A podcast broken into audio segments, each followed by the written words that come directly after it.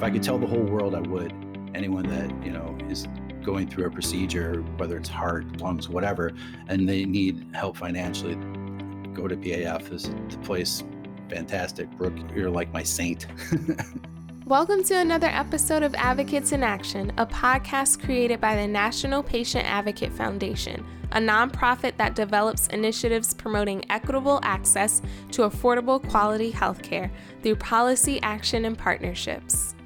I'm your host, Ashley Freeman. Today, I'm honored to speak with my colleague, Brooke Flores, who is a case manager at Patient Advocate Foundation, and one of her clients, Joe Sweeney. Brooke and Joe, it is an absolute pleasure to speak with you all. As we close out this season, the story that you two have perfectly highlights how case management truly provides support for people during some of the most life-challenging moments. So, Brooke, I want to start with you. What is your background and role at PAF? I've been with Patient Advocate Foundation for a little over 3 years now. I come from a very extensive background with medical assisting, surgical coordination, office management. My main role here is working with the insurance denials and appeals. Joe, tell us about your journey and how you met Brooke and what led you to reaching out to PAF. I've had heart issues and problems since birth. I had organic heart murmur. I'm one of those people, when I went to the hospital for any minor thing and they would check my heart, I actually had one time 12 interns come into the room and all listened to my heartbeat so that they knew what a heart murmur actually sounded like. In 2015, my nephew also has heart issues and he underwent septal myectomy, where they take part of the heart wall out so it can beat better. Well, learned to realize that a couple of years later, I had the same thing that he had, but he actually has a pacemaker and I don't have that. They just went in and took about 11 centimeters from my heart, just so my heart could actually work right. Also, my one valve was 2 times as long, so they tacked it back. And so here I am now. So this happened like July 2020 is when I had the surgery. Wow. That's intense. When you found out that you had to undergo that surgery, what led you to reaching out to PAF? For 2 years, my heart doctor was actually going through all these different steps. I went in one time to get a test done, and it was like a stress test. And the lady, it should take like 20, 30 minutes or so. I was in there for an hour and a half because she was actually with the machine looking at my heart and said, wait, your heart doesn't look right. And like went to all different parts of my heart with this echo system and like made a copy, you know, did a whole bunch of photographs, and that you could see like how thick the wall was. And she freaked out. So I was in there for an hour and a half. She's looking at me and I come back out, look at my wife. I'm like, I don't know what's going on. We got a phone call the next day, like, we need you to come in now. So I went in, and then they just started to just keep records. I had to keep wearing the wires at night and that kind of stuff. They said, well, this is hereditary, so obviously we need to do something. So then when we got it all hooked up, okay, well, you're not working right now. This is the best time we can do it. Let's do it in July. I said, okay, because I was furloughed from work because of COVID. It was July 15th when I actually had the surgery performed. So from May until that time, everything was like, okay, well, this is going to be easy. Don't worry about the payment stuff. You know, we'll work it out. We'll have a single pay agreement. And it's just like, okay, that sounds awesome. Come to find out about 10 to 15 days later after the surgery, we get this huge bill for $175,000. And we're like, what? So, you know, we made the calls and stuff and just kept going back and forth because my doctor was in network. The doctor that performed the surgery was out of network. So that complicated even more things. And so, you know, we kept going back and forth between them and the insurance company. And then my wife and I were like, okay, this is, because it was just stressing me out. So here I am trying to heal. And then I just have this big price tag above my head going, no, this is, you're going to feel sicker, you know? So eventually my wife, who's awesome, she is really good at finding things. And she found PAF. I don't know how she did it, but she did. And we made the call, and it was October of 2020. And then we got hooked up with Brooke, and I don't know, here we are today. Not paying $175,000, I can tell you that much. And, you know, life is pretty good right now. She found wow. Google Chrome engine search. I remember that. Yeah. Okay. See, but she's really good at that stuff. So luckily we hooked up with the right person and people. It's so awesome.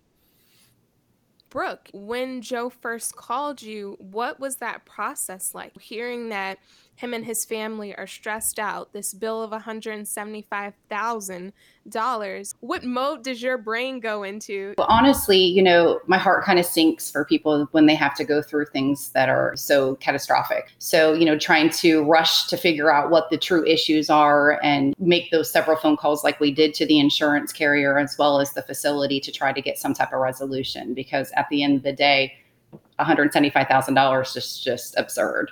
So I'm just happy that in the long run, we were able to get that resolution. And what did that resolution process look like? What does that actually entail? I'm going to give you a little bit more details on the single case agreement. Essentially, it's a contract between your insurance company and an out-of-network provider to ensure that a patient doesn't have to change providers. And it should prevent the balance billing as well. This is usually requested when there are no in-network providers available. So it'll be the facility and or the provider reaching out to the insurance company. The procedure codes, which are also known as the CPT codes, will be listed, as well as a fee schedule on what they request for reimbursement with. And then from that point, they do like a debate between each other to determine who is going to win the debate and how much is going to be reimbursed for that procedure itself. So that's usually the process on how it works. Okay. And so what was different in Joe's case where that didn't necessarily really play out like it should, and he ended up with the bill? So the procedure codes that were requested originally, there was only, I believe, 2 or 3 that was on the actual contract that was made with the insurance as well as the provider. So that's where it became a domino effect. You think about the surgery itself. So you have this one surgery that lies under the CPT code, but then all of a sudden we don't think about the long run, about the anesthesia bills, about the labs, about the medications, any type of inpatient care. None of that was going to be listed under those procedure codes that were originally approved. So that in return caused the $175,000 bill that was patient responsibility, unfortunately. Then when you saw that there was that gap of all of those other things that weren't included, what was your next mode of action to take? So I was hopeful that the facility was going to take that into consideration, because the patient has no control over what's going to be requested with insurance. They don't even know what the CPT codes would have entailed at that point. So it was up to the actual facility and provider's office to make sure that everything in detail was approved in advance before those services were rendered.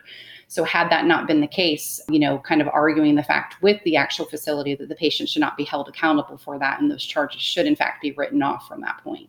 And how long did this process take to resolve? Many months, many hours put into the insurance as well as the facility. I think we were pushing probably 6 months, maybe, if I'm not mistaken.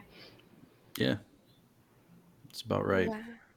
Joe, what was going through your mind through this whole 6 months? Obviously, Brooke has experienced for years being able to handle cases like this, but Joe, it was your first time experiencing this. So yeah, what was that like for you? So I was furloughed because of COVID back in March, and it came at the worst time because it was the day of my birthday when I got furloughed. Mm-hmm. So they're like, oh, this is only going to take a couple months. Don't worry about it. I'm like, oh, okay. So here I is then end of March, furloughed. I was in the hospital for 4 nights. So got home like the 20th. It was like mid-August, and they said, okay, we're going to furlough you a little bit longer. So I'm like, okay, there's more time for healing. This is great. But then in that time, we kept getting, like, every day it would be a bill. And the thing that was really rotten about it is one bill that we'd get on a Monday, we'd get another one on a Wednesday. It was for the same items, but it was different prices and stuff. And you're just like, how is this possible? And I just kept going. I wish I had the pile here. It's about like 4 inches thick of all the billing that was sent over to us. I can't believe that Brooke went through all that to understand it. The writing was like 8-point font size. It was so small. I can't imagine going through all that stuff and hundreds of pages. So then October showed up. October 2nd, I was actually let go. Me and 2,000 other people in our company. So anyone that was furloughed at the time was let go. And so here I am. Okay, great. It was the 13th when we contacted PAF and talked to Brooke. I mean, we were really sweating bullets, for those 11, 12 days. It was like, what are we going to do now? Talk to Brooke, send it over. And the process went from $175 to $75,000 to $36,000. And we were like prepared to pay whatever, you know, if we had to go and do monthly payments, we figured that's what was going to happen anyway. We'll do our best to live with it and hopefully they'll accept our cash. I mean, obviously they'll accept it, but we'll accept it for like a monthly small fee because, I mean, we're talking like a whole house payment or a whole house, you know, purchase really. And like I said, it was about $36,000 at that point. And, you know, the bills just kept coming in and we would just like take pictures of the stuff, you know, scan it and send it over to Brooke, and just her amazing work got us through it. The final bill was amazing. I couldn't believe it. And that day was just like one of the best days of my life. We were just like talking to them and they said, okay, this is it. But Brooke was pretty confident and flying colors, came out in flying colors with the end result. I wasn't going to take no for an answer. No, absolutely not. Really, you know, the positive part of that outcome was that the facility itself kind of owned up to understanding that they didn't do what they were supposed to with getting the single case agreement set. So it kind of hit like a catastrophic level to where the patient shouldn't be held responsible. We're going to go ahead and write off the additional charges. So that was basically the end of that resolution. The doctor that took care of me has done over 2,000 of these type of surgeries. So I was obviously in good hands for that part, but the billing and the responsibility stuff was just flipped on our heads. You know, like we were told the single case, don't worry about it. We're all good. You know, a couple of weeks later, it's like, hi, this is $175,000 bill, you know, in your mailbox. And you're like, oh man, what did we do wrong? But it wasn't us at all. Yeah. That's great to hear that the facility did take ownership and personal responsibility and say, actually, we messed up when this doesn't fall on your shoulders. Because like you said, Joe, you're feeling positive. I have one of the best doctors in the country to perform this procedure. I feel really confident about my health. But hey, there's this price tag attached to the quality of my future life. And I think that's a reality that thousands, if not millions of people experience when it comes to healthcare and achieving their highest quality of life. So for the both of you, what type of advice would you give to people who find themselves confronting these complex problems when they have a serious health problem? My wife is incredible at finding things. When she found PAF, it was like, okay, she found a couple other places too, but we didn't get responses from those other places. Then we heard back from PF. It was like, oh my gosh, this is great. I'm on a group on Facebook for hypertrophic cardiomyopathy. I told people on there about PAF because, you know, every once in a while you'd see someone on there going like, I just had the operation. I'm at home. I'm trying to like recover. And all of a sudden this bill shows up.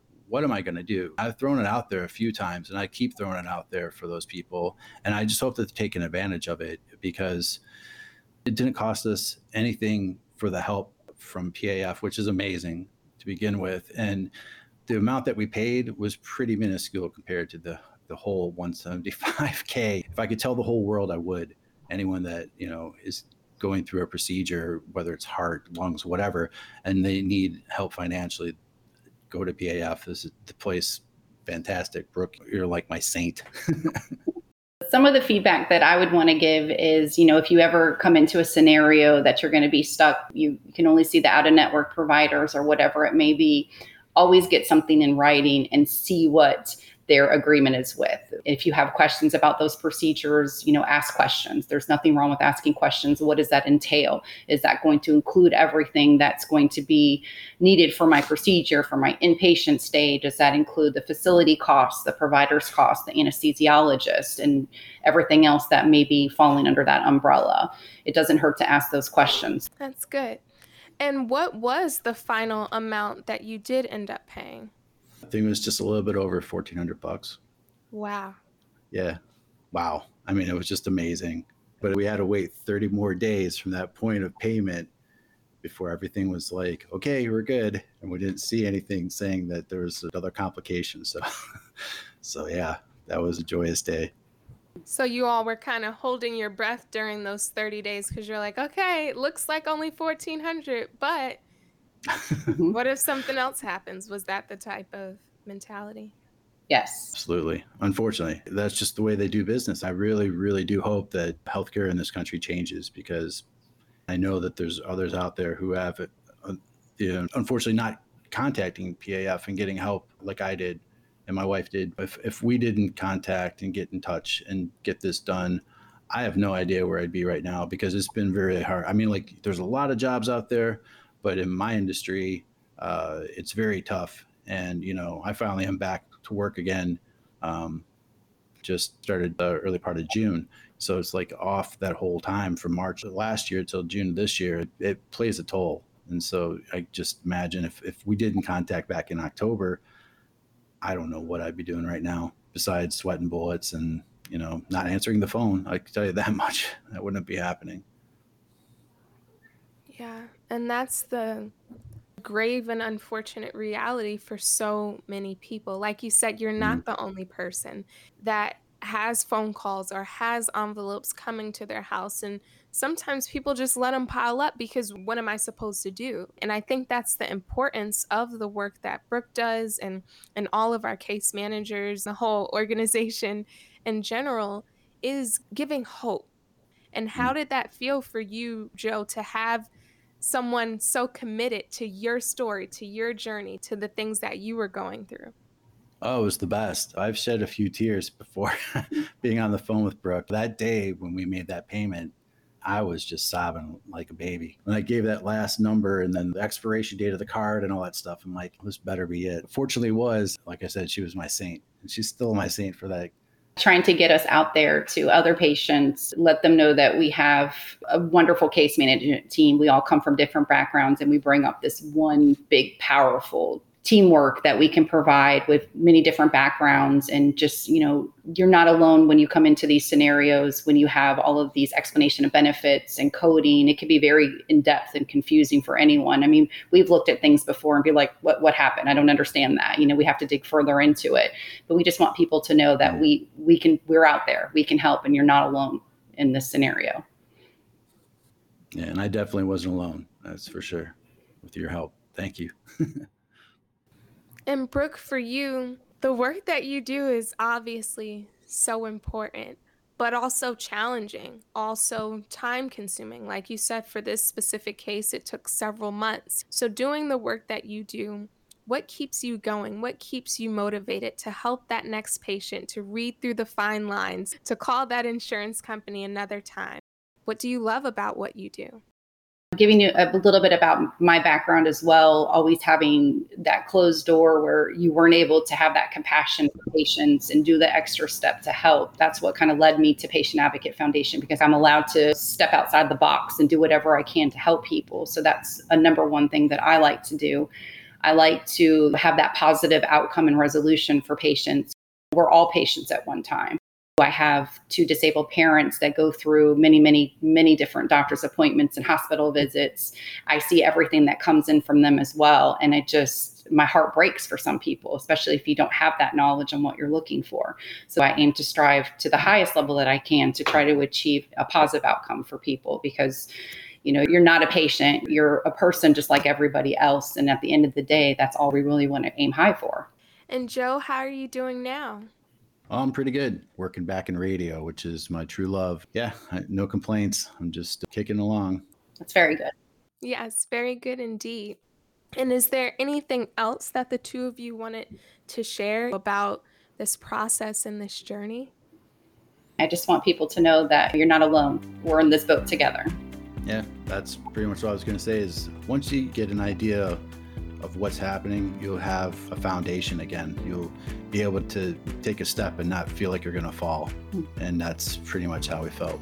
Once we found Brooke and started the process, it took some time. And like I said, 4 inches of bills stacked up, but it's well worth it. I'm Ashley Freeman, and thanks for listening to this episode of Advocates in Action. If you haven't yet, please subscribe, review, and share this podcast. Your support is greatly appreciated.